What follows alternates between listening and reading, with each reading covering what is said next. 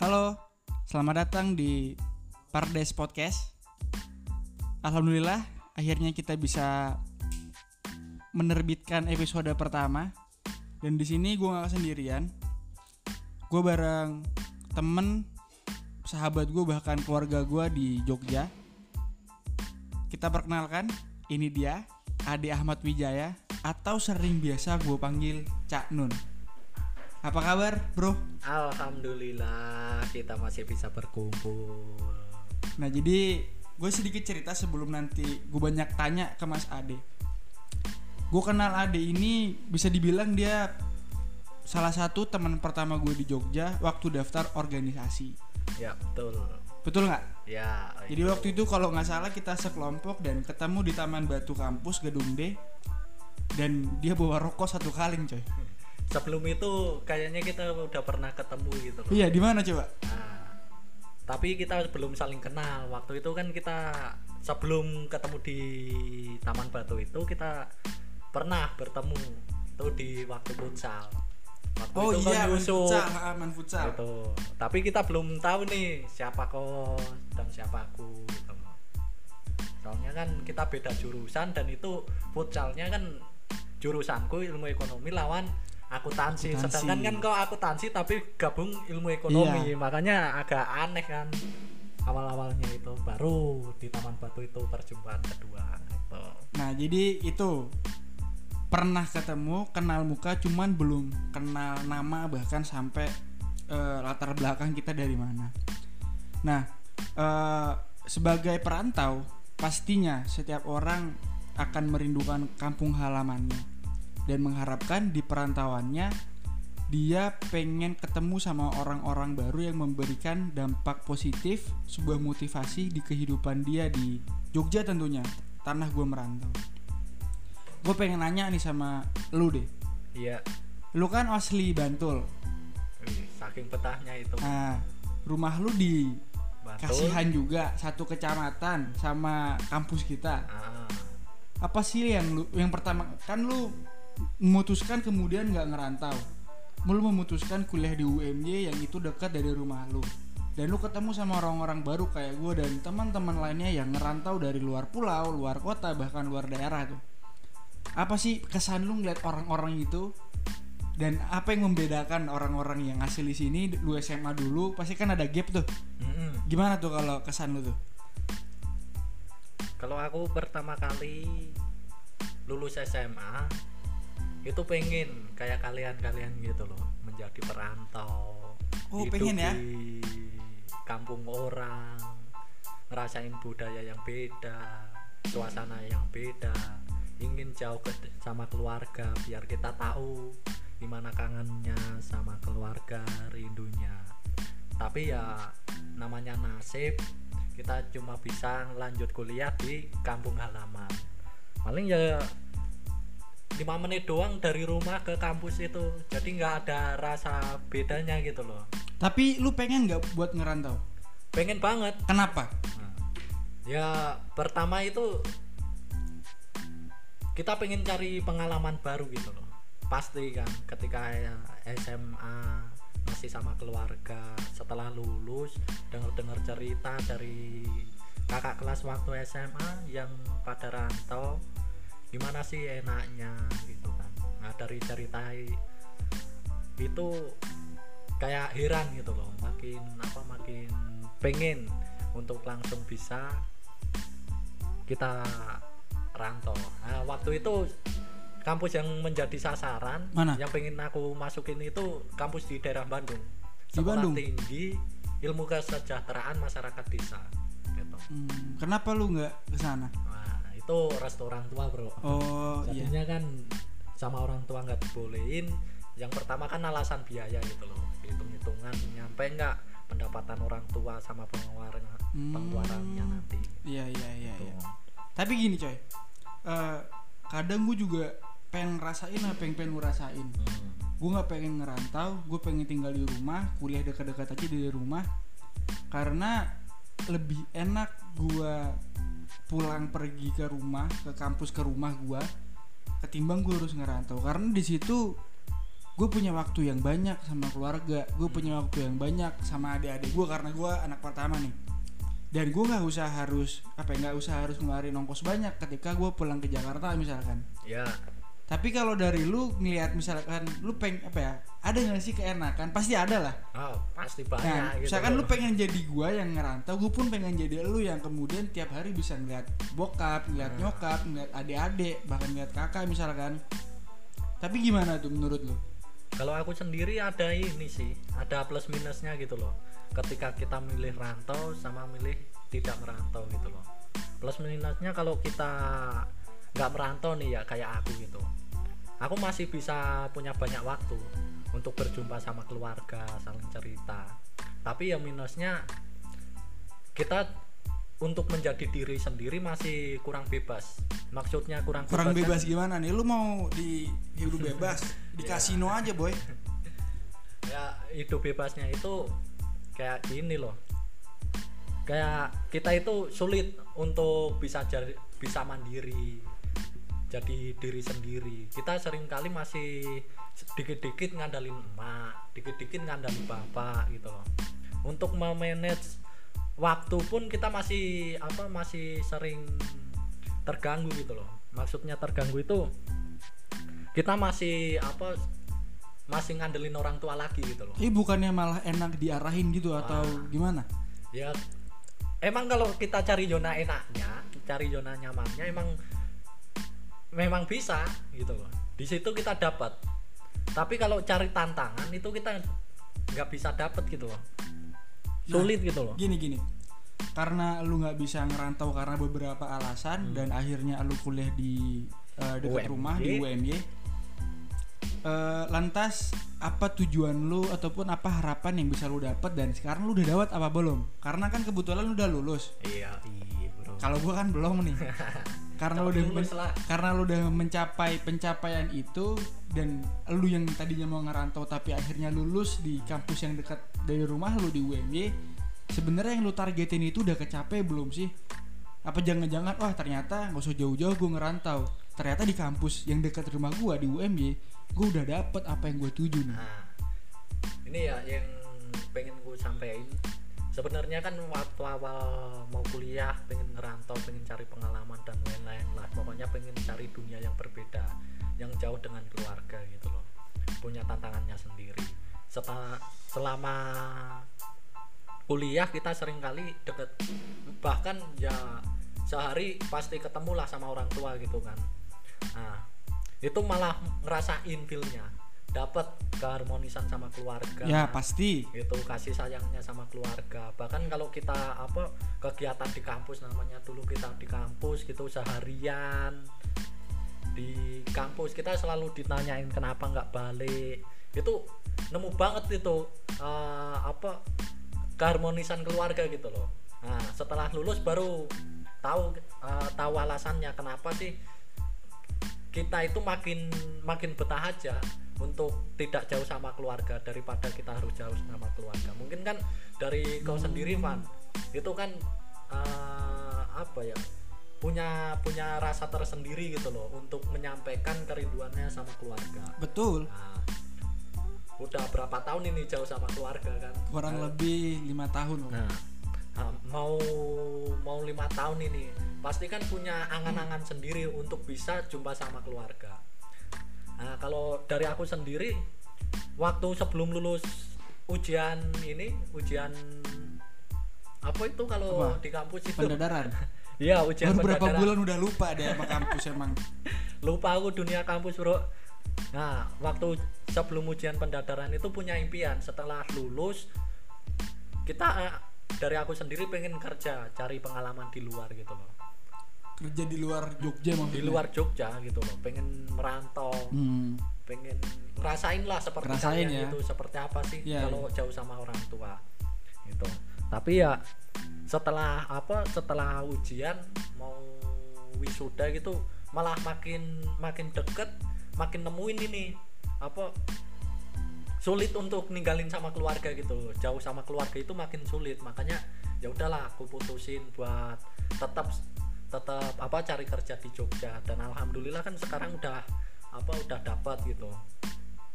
ya sekarang lu udah lulus, lu udah kerja, tapi gini, akhirnya lu mutusin kuliah di UMY dan udah selesai. Selama lu kuliah kan gue kenal lu banget karena kita sering bareng-bareng. Lu di berbagai organisasi lah, salah satunya di IMM lu sama gue. Awalnya nih lu tuh di IMM dan sampai akhirnya lu selesai, sampai lu di pimpinan cabang, lu ngelakuin hal yang sebelumnya lu rinduin gak? Lu ngelakuin hal yang menurut lu itu ini target gue nih, apa jangan-jangan lu merasa belum tuntas sama masa lalu lu, lu merasa ada yang kurang, lu merasa gak maksimal dengan apa yang pernah lu dapat kesempatan waktu dulu lu menjadi mahasiswa dan diamanahin jadi orang tuh gimana? Sebenarnya kalau masalah target ya, impian gitu, pasti kita pernah mencapainya gitu loh, ya, pernah menggapainya gitu. Tapi kan seiring berjalannya waktu nih, kita punya hal-hal yang berbeda.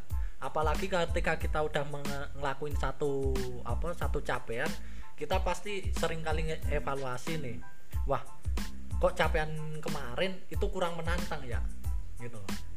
Nah makanya capaian yang kemarin kita udah kita raih itu seringkali kurang greget gitu loh. Jadi dalam bayangan-bayangan kita itu masa lalu kita ini belum tercapai, walaupun udah waktu perencanaan awal, waktu impian awal itu udah kita gapai gitu loh.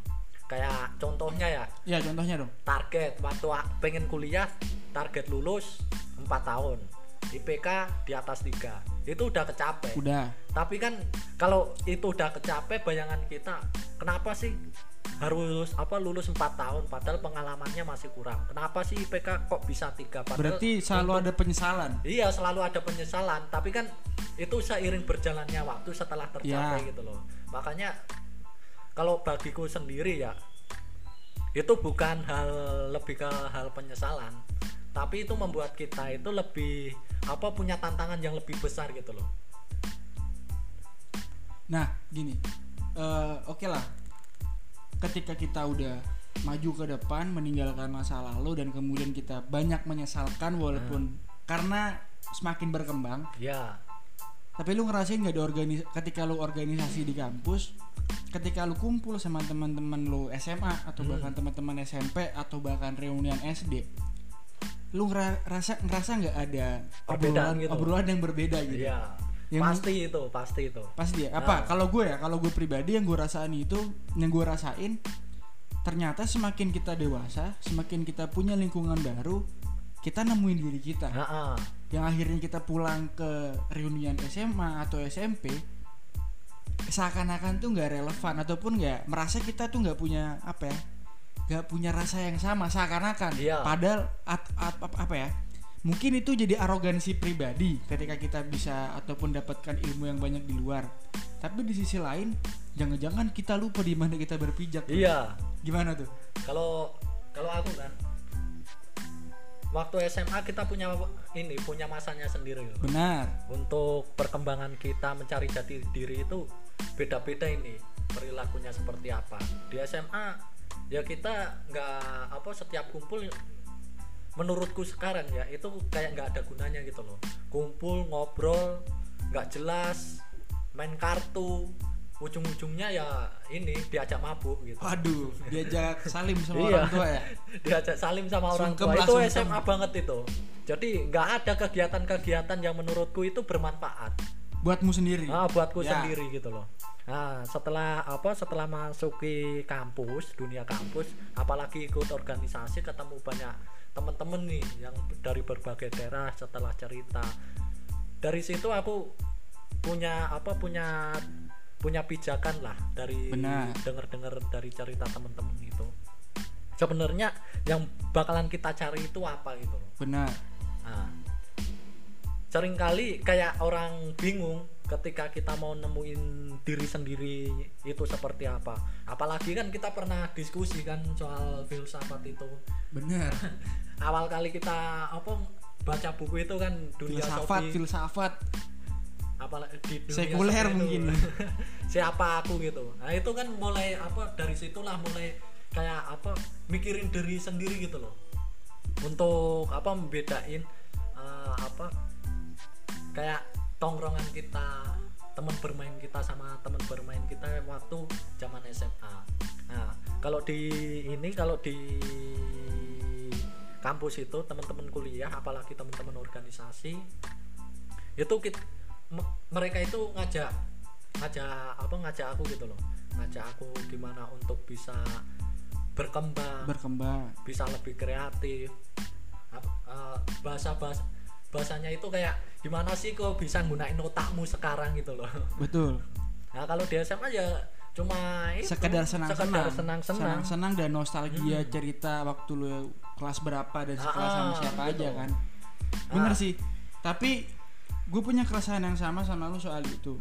Karena terkadang nih SMA itu kan selain kita reunian, selain kita bercerita tentang apa yang telah kita dapat selepas kita lulus, gue sih harapannya itu bisa jadi sebuah cerita yang dikelola jadi barang tuh. Iya. Entah kita jadi kita punya bentuk kegiatan sosial. Jadi kumpul kita nggak sekedar kumpul nostalgia, tapi kumpul nostalgia yang bisa menciptakan cerita baru. Dan cerita itu adalah cerita kebahagiaan orang lain di luar kita. Tapi itu mungkin masih nanti lah, belum saatnya kita mungkin kesana. Tapi gini deh, gue sedikit cerita. Di sebelumnya gue pernah cerita di podcastnya Dani di Ngenakin Ngobrol, gue cerita tentang kehidupan kontrakan. Nah, Ade ini adalah salah satu orang asli Bantul dan rumahnya dekat kampus, tapi jarang pulang ke rumah, malah bisa dibilang lebih sering nginep di kontrakan, ya nggak? Bahkan dari gua ngekos waktu di kota, di Kuncen, depan Kuncen, itu dia sering banget kesana. Padahal jaraknya kalau dihitung itu 1:3. 1:3. Aduh, gua pengen nanya alasannya sebenarnya apa sih yang ngebuat lu tuh pengen sama kita? Oke. Kalau kita bandingin ya waktu sama keluarga sama waktu sama teman-teman gitu. Kenapa lebih banyak waktu sama teman-teman daripada keluarga waktu itu? Alasannya sebenarnya cuma sepele gitu loh. Aku ketemu keluarga, bincang-bincang, tapi kayak ketika di rumah nggak punya pengalaman. Sedangkan pengalaman kan bisa kita dapatkan ketika kita berani keluar gitu loh. Yeah. Nah, makanya waktu itu kalau masih ingat semester 2 kalau nggak salah ya, semester 2 itu aku ngobrol sama orang tua gitu. Orang tuamu. Awalnya kan setiap keluar malam nggak tidur di rumah itu kan selalu ditanyain gitu ya, ibaratnya kalau waktu itu selalu kena marah lah gitu kan. Yeah. Bahkan kalau orang tua bener-bener ngambek ya dipotong bener ini uang saku gitu. Jajan nggak dapat subsidi, nggak dapat subsidi sama sekali ya. Gitu loh ya. Nah, akhirnya semester 2 itu ngomong, Pak Bu, pengenlah aku main sama teman-teman, lebih banyak waktu luangnya sama teman-teman biar aku punya pengalaman yang lebih daripada aku hanya sekadar di rumah. Dan itu seneng banget aku ketika orang tua ya nggak apa-apa, yang penting support. Bagus. Orang tua cuma pesannya satu, jangan rusak dirimu gitu loh. Benar. Nah, itu bahasanya agak ambigu ya. Jangan rusak dirimu. Rusak ini kan nggak sesuai. Rusaknya aku sama penilaian rusaknya orang tua ini beda banget. Tapi masih ingat waktu pertama kali pacaran ya. Itu zaman kelas 3 SMP. Kelas 3 SMP. Iya, itu bertahan 3 tahun. Tapi ibuku itu bilang gini, yang penting kamu jangan mabuk, jangan pidana, jangan narkoba, sama jangan main cewek. Emang penting itu didengerin ya teman-teman. Nah, ini menurutku jangan merusak diri sendiri menurut orang tuaku itu 4 tadi gitu.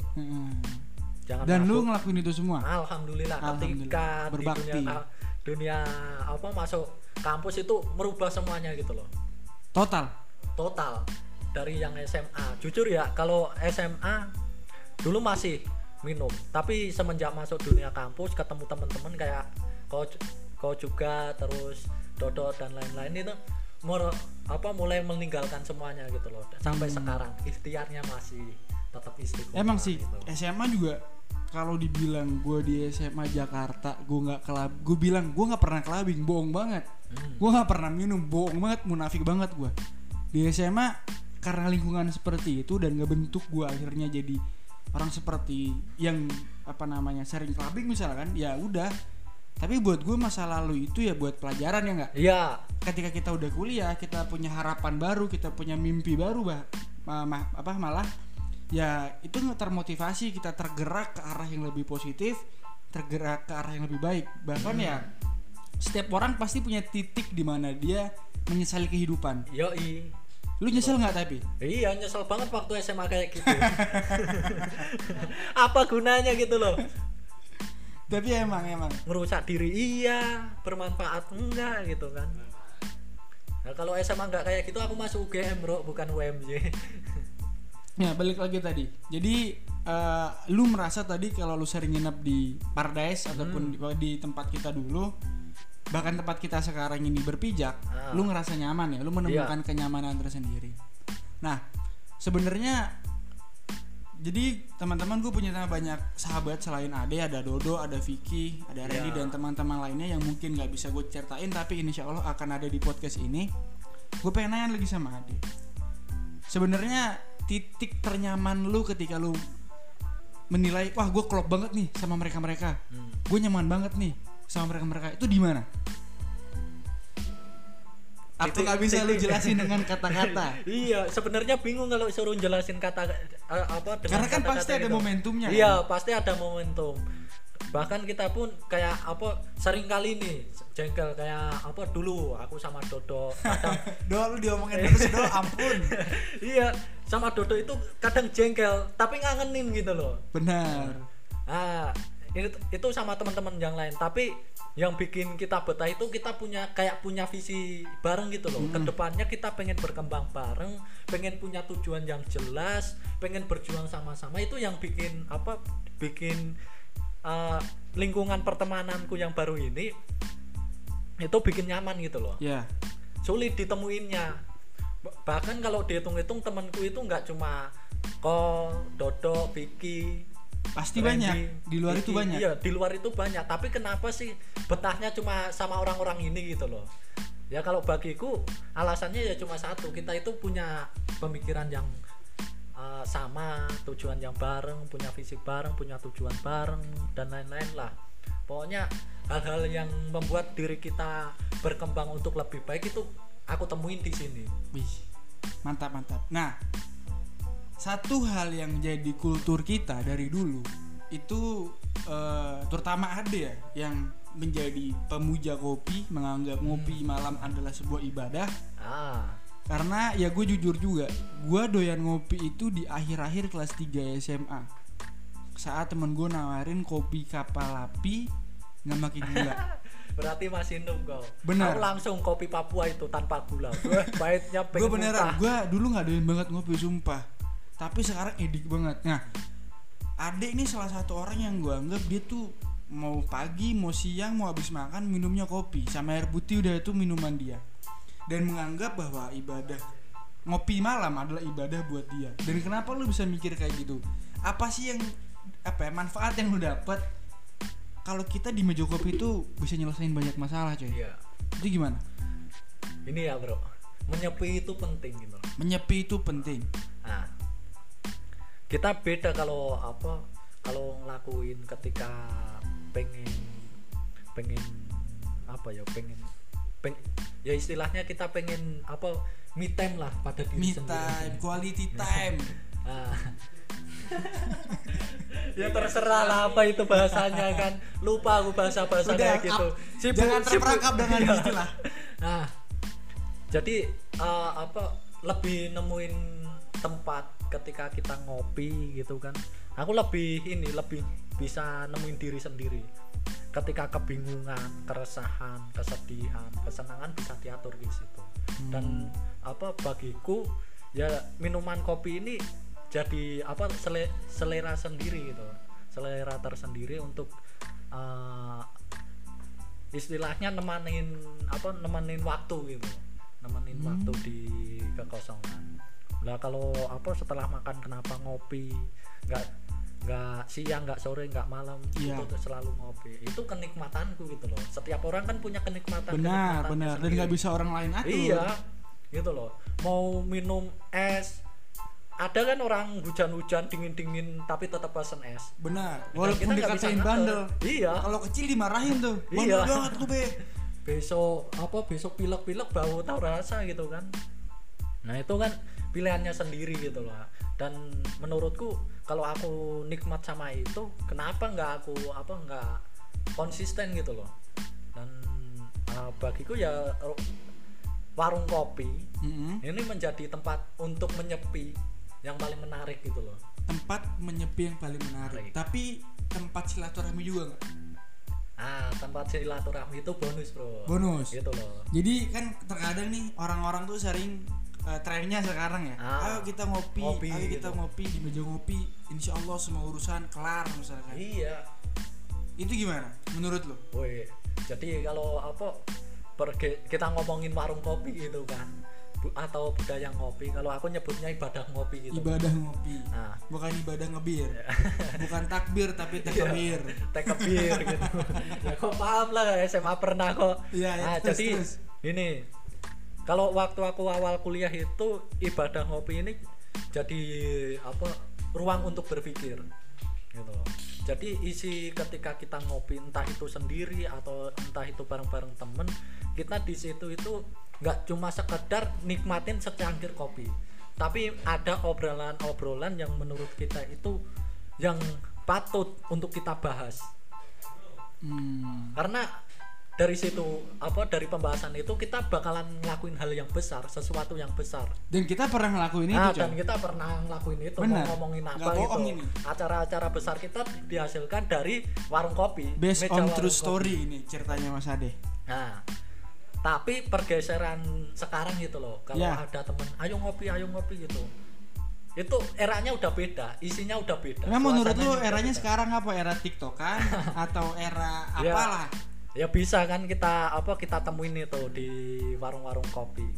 Kalau dulu ada perbincangan yang buat kita makin berinovasi, makin kreatif, tapi sekarang di warung kopi itu perbincangannya cuma gibah anak orang gitu loh. Apalagi kaum milenial gitu kan, cuma buat ini saldo Insta Story gitu. Saldo kan. Insta Story, benar. Setiap orang butuh panggung ternyata. Iya. Akhirnya. Gitu. Tapi gini deh.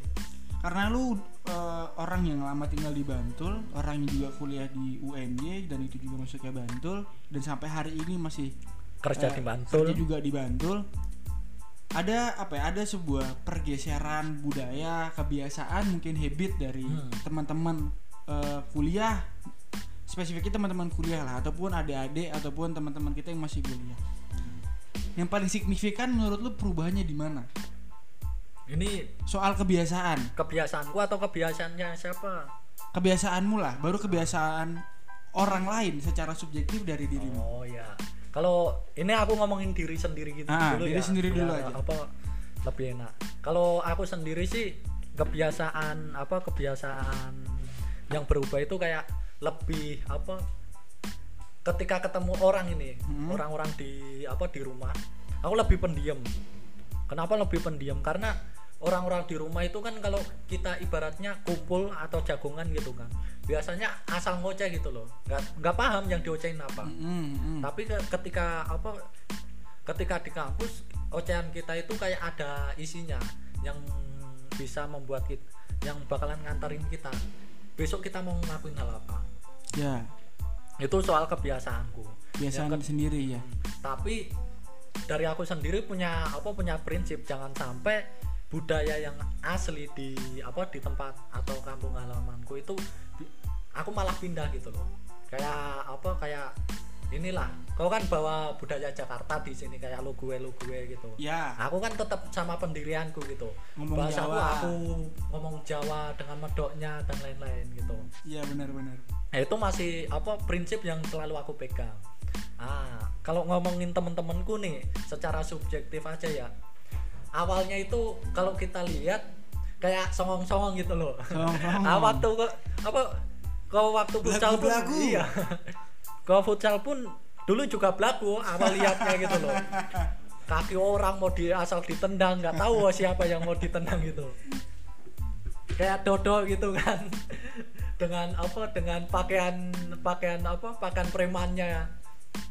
Itu kan menurutku lagu banget gitu loh. Bener. Tapi kan aku nggak bisa melihat dari tampilannya doang. Makanya ya mudah-mudahan impiannya dulu bisa akrab gitu kan, bisa akrab. Bisa ngertiin lah, saling ngertiin. Nah, akhirnya kan perubahan yang ketika kita sering bareng, sering cerita, sering sharing, itu malah kita saling menemukan gitu kan. Sering terus? Ya, kalau tiap waktu juga nggak mungkin gitu loh. Jadi sering-sering aja gitu kan.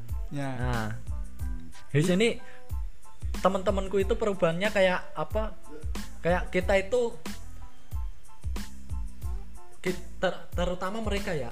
Mereka tahu posisinya ketika jadi pendatang itu untuk menghargai orang yang asli di tempat perantauannya di Jogja ini.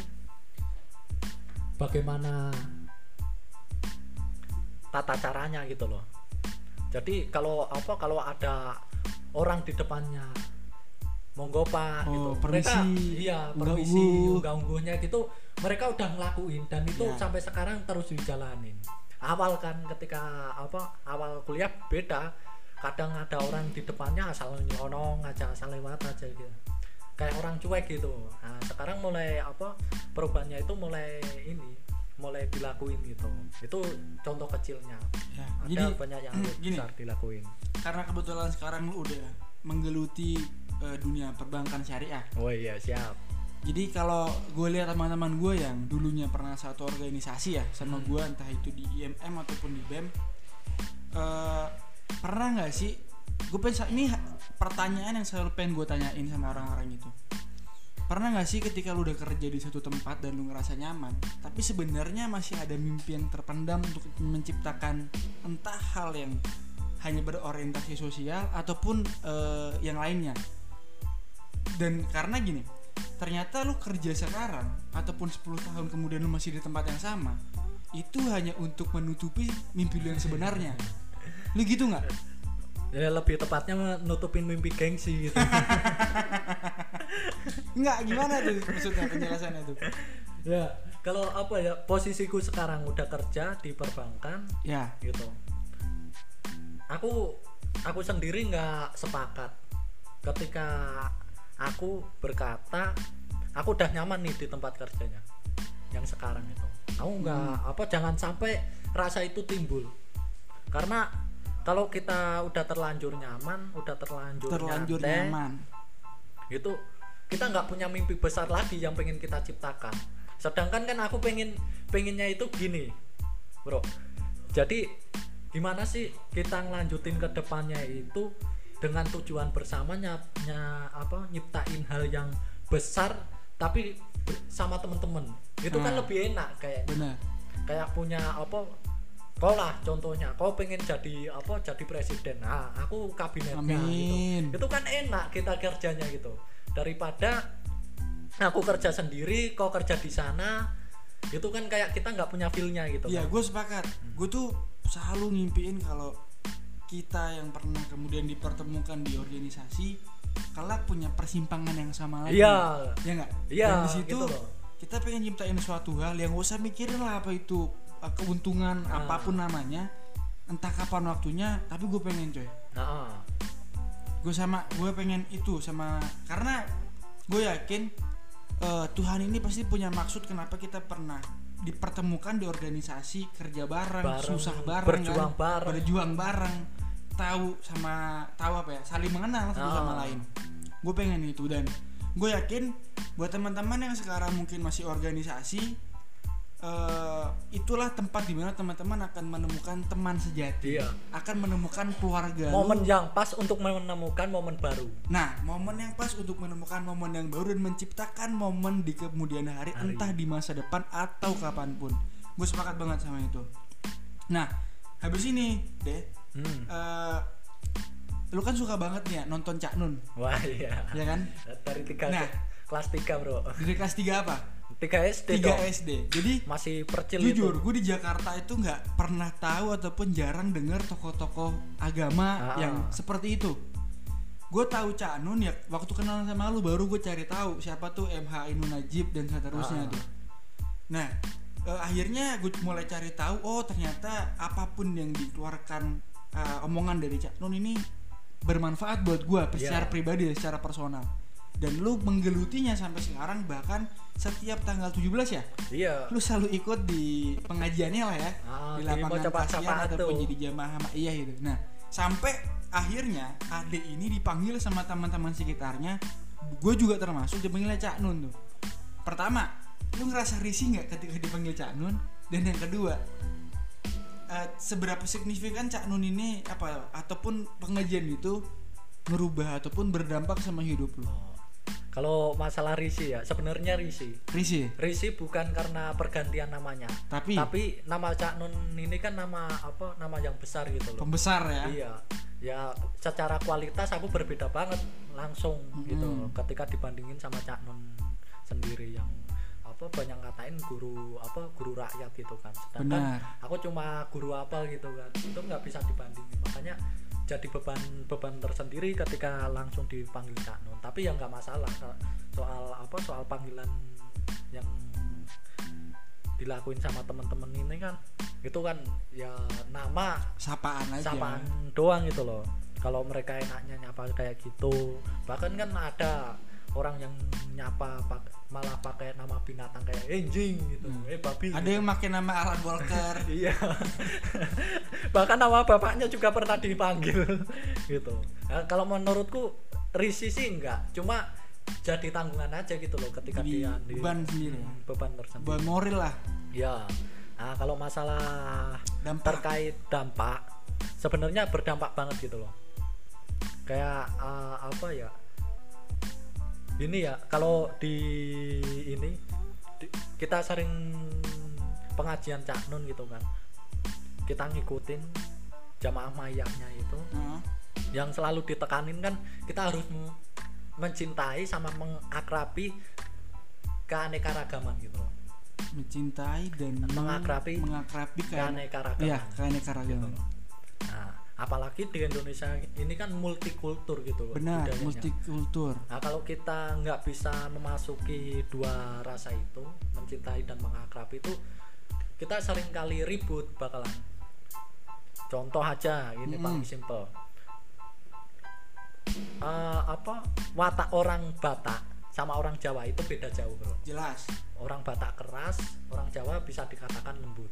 Benar. Ketika dua ini tiba-tiba dipertemuin tanpa ada satu alasan yang jelas, pasti mereka kayak ini menanam sinis ya. Iya, menanam sinis gitu. Ego orangnya itu beda-beda gitu. Ngangkat pokoknya yang ngotot ini loh, aku yang halus, kenapa sih kamu harus ngotot, kasar dan lain-lain gitu. Sedangkan orang Batak bilangnya ini udah keseharianku. Benar. Bicara. Itu standar halusnya dia, dan kita nggak bisa memaksakan sama dengan kita. Gitu. Nah, makanya kan kalau kita nggak bisa mencintai keanekaragaman ini, ya udah bisa jotos-jotosan kita. Nah, udah. Tapi gini, sekarang lu udah lulus, lu udah kerja. Alhamdulillah, bulan keberapa nih lu kerja? 3 bulan pas, bro. Ini baru tadi proses terima gaji ketiga. Dan dia pulang ke rumah, tapi pulangnya ke sini. Tapi kan udah store ke orang tua gitu. Store duluan. Iya, orang tua bakalan aman ketika udah dikasih bagian. Benar. Nah, setelah itu lu lu percaya enggak sama pernikahan? Oh, percaya, bro. Dan misalkan wajib itu. Nah, selain itu gue pengen nanya, sejauh lu 23 tahun ya lu hidup ini, perjalanan cinta lu tuh kayak mana sih? Wah, itu kayak gelombang lautan gitu. Gelombang lautan. Apa lu pasang pernah surut. Apa lu pernah ngerasain ditikung atau ternyata sekarang semuanya ada, bro. Jangan-jangan lu sekarang masih suka sama orang atau sayang bahkan sama orang, tapi orang itu masih milik orang lain tuh. Atau gimana nih? Jadi gue pengen lihat gimana sih Ade yang prinsipnya keras, gue bilang kalau dibandingkan gue, Ade ini lebih keras wataknya dibandingkan gue. Yoi. Tapi gue pengen tahu itu. Tapi gue pengen tahu nih kehidupan percintaannya dia itu gimana sih? Karena itu nggak hal yang paling jarang diekspos sama dia, bahkan diceritakan sama orang tertentu, bahkan kayak kita ini. Ya. Ya kalau mau cerita soal dunia percintaan. Benar, gitu. Itu penting. Nah, sebenarnya orang nggak banyak teman-teman yang paham betul. Bahkan ada teman paling akrab pun ngatain, "Dek, kau ini kelamaan jomblo sih. Kenapa? Kau pernah pacaran? Apa jangan-jangan kau ini suka sama cowok?" Iya, gitu. Jangan-jangan. Itu pertanyaan. Lu kalah sama Sandy. Iya. Gitu loh. Jujur emang kalah sih kalau sama Sandy gitu. Tapi menurut pertanyaan-pertanyaan itu emang ada benernya. Emang patut dipertanyain gitu. Ketika aku sendiri enggak cerita sama orang-orang. Tapi untuk dunia percintaan awal kali yaitu kelas 3 SMP, bertahan 3 tahun yang akhirnya kisahnya itu ditinggal mati lah bahasanya gitu. Yeah. Bukan ditikung, bukan di ini, dan itu karena rasa dengan orang itu, almarhumah itu masih kalau menurutku masih ada gitu loh. Nah, itu sulit untuk ngilangin. Akhirnya butuh 3 tahun juga itu, hampir 3 tahun untuk bisa cari penggantinya, karena dia meninggalkan orangnya tanpa menyakiti gitu. Nah, akhirnya kan baru 3 tahun. Nah, itu 3 tahun mungkin kau juga kenal orangnya siapa gitu. Iya. Itu pertama kali. Nah, dan kau bilang ditikung itu juga udah pernah ngerasain. Udah pernah itu kayaknya semua orang yang pernah pacaran itu pernah ditikung sama orang. Iya. Nah, untuk punya rasa sama orang-orang yang dulu itu sebenarnya punya rasa masih gitu. Soalnya bagiku gini, Bro. Mencintai orang dulu kayak jadi gini, kalau aku untuk naruh rasa sama orang, prinsip yang selalu aku tanamin, aku mencintaimu. Ntar agak lupa. Nggak apa-apa. Slow. Dipikir gitu kan. Aku mencintaimu dengan segala kelebihanmu dan aku menerimamu dengan segala kekuranganmu. Anjay. Quotes of the day. Diperbaiki ya bahasanya. Aku mencintaimu dengan segala kelebihanmu dan aku menerimamu dengan segala kekuranganmu gitu. Nah, makanya kan kalau menurutku ketika udah kehilangan satu orang nggak gampang nih cari orang lain gitu loh. Makanya kan orang-orang yang dulu cuma ada 2 orang tuh berarti. Benar. Nah, cuma ada 2 orang ini, yang satu udah meninggal, yang satu ini masih berkeliaran lah di lingkungan sekitaran kita. Ya, masih dan beredar itu, lah ya. Iya, masih dalam radar lah. Makanya sulit untuk dihilangin gitu kan. Walaupun ya entah namanya nasib. Kalau Sujiwo Tejo itu nikah itu mencintai itu adalah takdir. Iya. Yes. Dan menikah itu adalah nasib. Nasib. Kebalik enggak sih? Kurang tahu. Pokoknya itu lah. Tapi kalau seingat gue, kau boleh mencintai gitu kan. Kalau seingat tuh gini, lu bisa memilih sama siapa aja menikah, tapi lu nggak bisa menentukan sebenarnya sayang lu akan sama siapa. Iya itu. Nah, makanya mungkin sekarang gue punya harapan gue akan menikah sama si Y. Tapi nggak bisa nentuin guys. Sayangnya ini nggak bisa menentukan berlabuhnya di mana. Gitu loh. Maksudku kayak gitu. Walaupun nggak apa-apa revisi dikit. Ya namanya aja lupa kan. Nah, jadi kan tadi soal orang-orang yang masih berkeliaran itu terserah ini mau kemana. Tapi kan ketika penentuan awal, ketika aku udah sepakat sama diri sendiri nentuin pilihannya waktu itu, ya udah itu selalu aku bawa gitu loh. Walaupun dia pernah ibaratnya pernah nyakitin perasaan, pernah beloin tujuan gitu. Itu bagiku pengalaman yang harus diperbaiki gitu loh. Nah. Kalau emang jodoh ya insya Allah besok lanjutin, kalau enggak ya cari yang lain, cari yang lain. Hidup jangan dibikin repot, kata Gus Dur kan gitu. Bener, kalau bosen jangan diputusin tapi tambah lagi. Itu kan enak gitu kan. Nah ini karena gue kenal Ade ini cukup lama, sampai sekarang gue masih sharing sama dia, dan kita di berbagai kegiatan, di berbagai perkumpulan yang buat gue itu sangat bermanfaat. Gue pengen minta doa dan harapan dari Ade nih.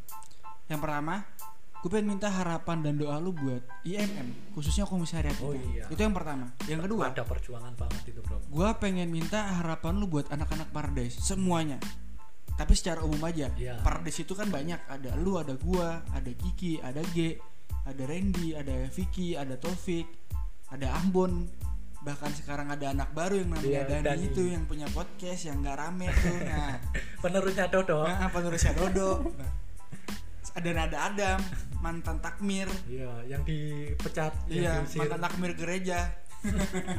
Oke, kalau untuk IMM sendiri, ini sebenarnya turunan ya. Kalau dari ketua aku dulu, dari Mas Hanif itu kan bilang pengkaderan nggak pernah usai deh. Dan soal pengkaderan ini kita harus mampu menciptakan hal-hal yang besar untuk menjadi orang yang besar.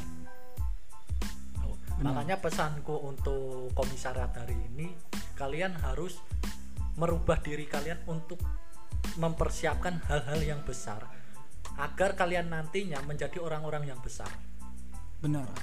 Jangan sampai kalian itu malah menurun secara kualitas.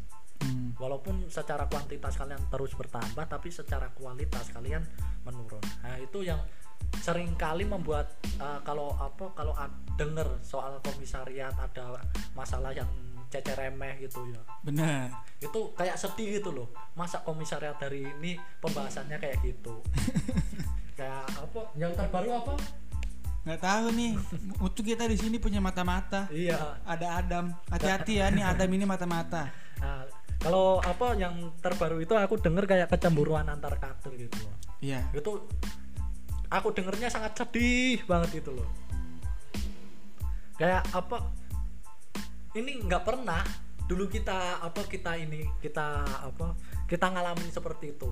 Kalau masalah kecemburuan kader, masalah iri-irian gitu, aku orang yang paling iri, bro, gitu loh. Bener. Yang waktu itu berada di komisariat. Tapi kita kan bangun itu jangan sampai ada kecemburuan, ada rasa iri timbul gitu.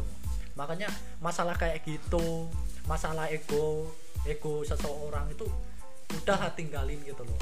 Yang namanya organ harus kita satuin, bukan malah dicerai-berai.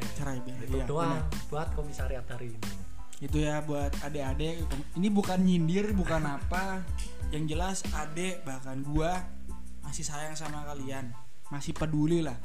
Terlepas nggak pernah dijumpai karena kesibukan kita masing-masing, tapi kita selalu ingat karena di tempat itulah kita selalu ingat dan selalu menanti.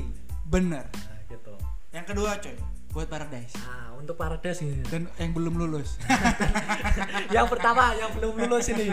Soalnya ParDes sekarang yang udah lulus cuma aku doang gitu loh. Lainnya belum lulus. Nah, kalau masalah lulus itu tergantung kalian lah, pilihan kalian, Pak. Yang penting di waktu proses untuk menyambut lulus itu jangan sampai ada waktu luang yang buat membuat kalian itu lupa hal-hal yang bisa kalian lakuin.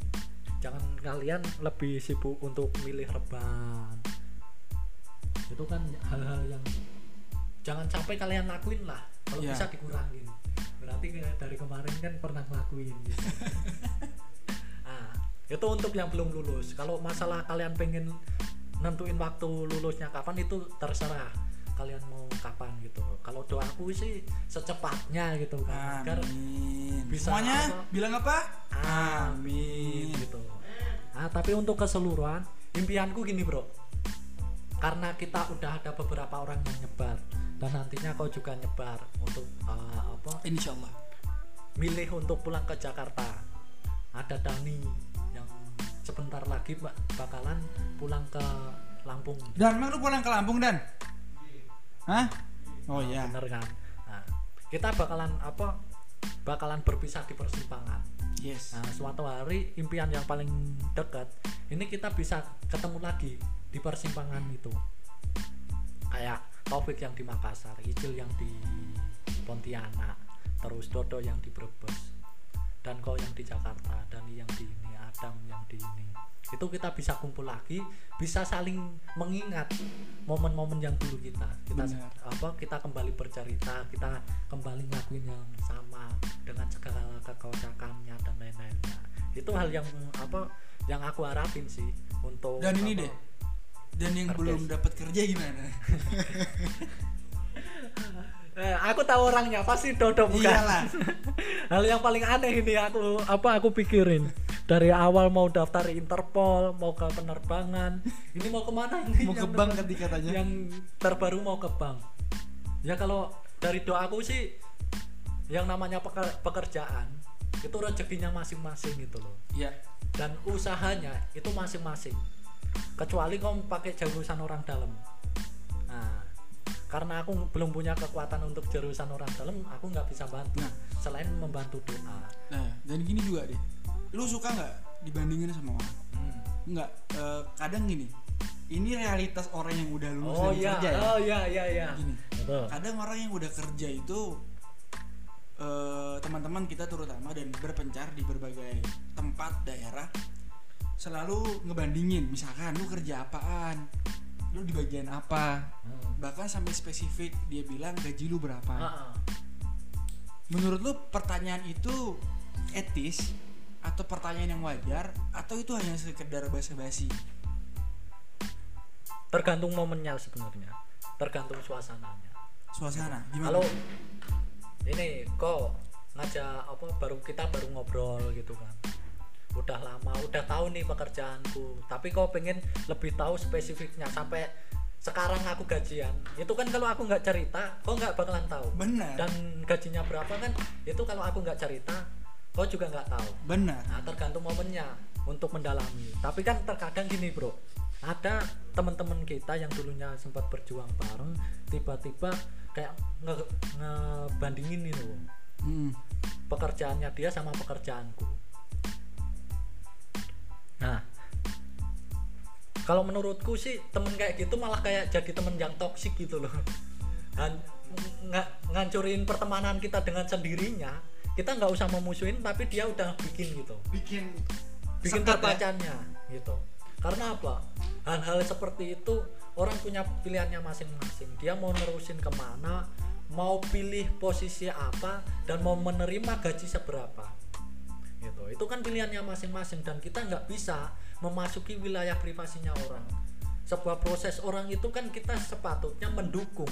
Bukan malah ngebandingin, ngapain kamu milik pekerjaan itu, ngapain lu di Jogja, ngapain ke Jakarta. Iya gitu kan, itu hal yang ngapain Jakarta banjir. Jakarta banjir masih aja dipilih. Kalau mau lihat kita dalamin terlebih lagi, apa sih yang kamu cari dari kerjaan kalau selain kebahagiaan? Padahal tingkat kebahagiaan bisa kita cari di Jogja, bukan di Jakarta. Itu kan ya, kalau kita mau banding-bandingin sesuai diri sendiri, egonya diri sendiri, nggak bakalan ada menangnya, dan nggak ada orang yang bakalan dikalahkan gitu loh. Yang terjadi ya cuma keributan, ujung-ujungnya jalinnya permusuhan. Makanya kalau ada orang-orang kayak gitu, mending nggak usah kalian tanyain, nggak usah kalian ceritain. Mending kita lebih bercerita tentang masa lalu, tentang kekocakan kita, tentang perjuangan kita gitu. Ya gue sepakat, karena hidup itu bukan tentang saling mengalahkan. Karena kita bukan sedang dalam bertanding, tapi yang paling penting untuk dikalahkan ya ego diri sendiri. Melebarkan hati, melebarkan pikiran. Iya, kayak kerapkan dan mencintai keanekaragaman. Nah, itu bener banget bro. Dulu ini ya, untuk melawan diri sendiri gitu, itu sampai aku gunain di tim futsal loh. Aku briefing ini teman-temanku ketika mau bertanding. Aku tanyain, gimana? Siapa musuh kita? Teman-teman masih masih ini punya mindset kalau musuh kita itu tim lain. Kirain penguasa. Beda lah itu kalau waktu menjabat, siapa musuh kita? Penguasa. Siapa musuh kita? Otoriter. Nah, waktu futsal aku tanyain itu sama teman-teman, siapa musuh kita itu, masih ada beberapa teman-teman yang mindsetnya bahwa musuh kita ini lawan tim kita gitu. Nah, tapi ketika kita mampu merubah mindsetnya siapa musuh kita, kalau teman-teman tahu gitu, udah tahu bahwa musuh kita itu diri sendiri, akhirnya itu bisa membangun kerja sama tim gitu. Dan alhamdulillah waktu itu futsal kita, timku itu selalu juara, walaupun juara 3 ya. Setidaknya ada pencapaian. Iya, setidaknya ada pencapaian. Kalau dihitung-hitung siapa sih tim kita, siapa pemain yang hebat. Tapi karena kekompakan itu, dan itu bisa dicapai ketika kita mampu melawan diri sendiri gitu. Nah, ini podcast yang pertama ataupun episode pertama, gue buka awal-awal ini pasti dengan teman-teman terdekat gue dan paling dekat sama gue sekarang Ade. Dodo udah di Brebes, Vicky udah di Pontianak, Taufik udah di Makassar, Randy masih di Jakarta. Kapan-kapan bisa lah Baipun. Kapan-kapan kita akan bercengkrama lagi, menghangatkan keakraban kita lagi yang selama ini mungkin terpisah ya. Iya, itu impian lah. Buat impian kita bareng-bareng gitu. Entah di pernikahannya siapa. Nah, siapa benar. Walaupun Taufik waktu itu nikah duluan karena kita nggak bisa datang. Gimana bro, nikahnya di Mekah ya. Dan selamat karena anak udah lahir. Iya. Perempuan, alhamdulillah, dan sedang mengembangkan bisnis. Semangat terus Taufik. Kita udah jadi om. Kita udah punya keponakan 1 dari ParDes, alhamdulillah. Dan yang lain sedang berjuang untuk menjadi ayah yang baik. Terakhir Nun dari podcast ini, karena kita udah lama saling kenal dan tahu, paling enggak cenderung tahu kebiasaan-kebiasaan kita dan pengalaman masa lalu, bahkan mimpi bareng-bareng ataupun mimpi sendiri-sendiri pernah kita share. Tujuan yang menjadi tujuan terdekat lu sekarang di soal pekerjaan itu buat apa, ataupun minimalnya lu kerja ini sebenarnya Lu jadi bingung kenanya apaan? Ya, karena bekerja untuk apa gitu. Maksudnya. Ya lu bekerja untuk apa? Dan yang terakhir, pekerjaan lu ini kelak nantinya apa yang akan lu sumbangsihkan kepada mimpi lu yang besar nanti? Wah, pertanyaan berat, bro. Penutup soalnya. Ya, kalau pekerjaanmu untuk apa jelas, bro. Untuk mempersiapkan membangun keluarga kecilku nanti. Anjay, ini visi misinya visioner banget. Jadi buat Uhti-Nakti yang mendengar ini, udah ada calon yang siap ini. Terus gitu. Nah, tapi untuk yang pertanyaan kedua tadi apa? Pekerjaan lu apa yang akan lu berikan kepada mimpi besar lu nanti dari pekerjaan yang sekarang lu lakuin. Karena enggak akan terlepas. Lu enggak mungkin, misalkan mimpi besar lu jadi ngumpulin kita semua kan, kita akan buat satu imperium misalkan. Iya. Tapi tidak berdasarkan dengan keahlian lu ataupun pengalaman lu. Nah, jadi apa yang menurut lu relevan kita lakukan di masa depan ketika kita semua tuh udah berkumpul jadi satu? Iya. Sebenarnya yang bisa kita lakuin gitu loh, bisa aku lakuin untuk teman-teman nantinya ke depannya. Ya kita cuma, kalau aku sendiri bayanginnya, aku cuma bisa berbagi pengalaman doang dan berbagi saran gitu. Soalnya aku nggak bisa nyuruh teman-temanku ini satu fashion sama aku, untuk nyuruh Dodo yang sedang cari kerjaan untuk ngulutin dunia bank, itu nggak bisa. Terserah Dodo, aku biarin dia mau nentuin pilihannya yang mana gitu. Tapi gini, kalau soal pekerjaanku gini, soal pekerjaan ya, aku pengen saran sama temen-temen, cari pekerjaan itu yang bisa bermanfaat sama orang lain. Iya, gitu. Aku sendiri sekarang gelutin di perbankan bukan tanpa alasan gitu loh. Kerja di perbankan itu bukan impianku dari dulu, tapi kenapa malah bisa jadi nasibku sekarang. Yeah. Ternyata setelah aku pikir-pikir, di bank sekarang itu bukan tanpa alasan. Ketika ditanyain kenapa kamu milih di bank, Sekarang aku enak ketika nemuin alasannya. Aku pengen membantu orang lain, apalagi di divisiku, di pembiayaan, pembinaan, sama penagihan. Kalau awal-awal kita cari pembiayaan, kalau pertengahan bulan kita ngelakuin pembinaan pada nasabah-nasabah tentang perkembangan usahanya dan lain-lain. Yang kalau akhir bulan gini, ini akhir bulan loh, aku disibuin untuk penagihan. Nah, ini kan kita berhadapan sama orang lain secara langsung gitu loh. Dan orang-orang ini sebenarnya orang-orang bisa kita anggap orang yang bermasalah, yang sedang mengalami masalah gitu loh. Nah, kalau aku ngotot untuk selalu pakai SOP atau tujuan yang dipakai oleh bank, aku selalu nyiksa ini nasabah-nasabah. Karena apa? Kondisi nasabah ini nggak selalu karena karakter orang untuk menjadi nasabah yang bermasalah, tapi keadaan bisa jadi yang membuat dia mempunyai masalah baru. Nah, kalau kita nggak ngertiin situasinya, kondisinya, kita bakalan jadi orang yang tega, asal jatuhnya asal nagih, asal ngasih sanksi, asal ngasih asal ini ngambilin jaminannya gitu. Nah, di situ dari aku sendiri kadang otak sama hati nggak pernah nyampe, nggak pernah bersatu gitu, nggak pernah nyatu. Karena ya itu tadi, visi yang aku bawa ketika kerja di bank, gimana caranya aku bisa bantu orang lain, tapi target yang pengen dicapai sama bank itu ya target komoditas lah gitu. Makanya sulit.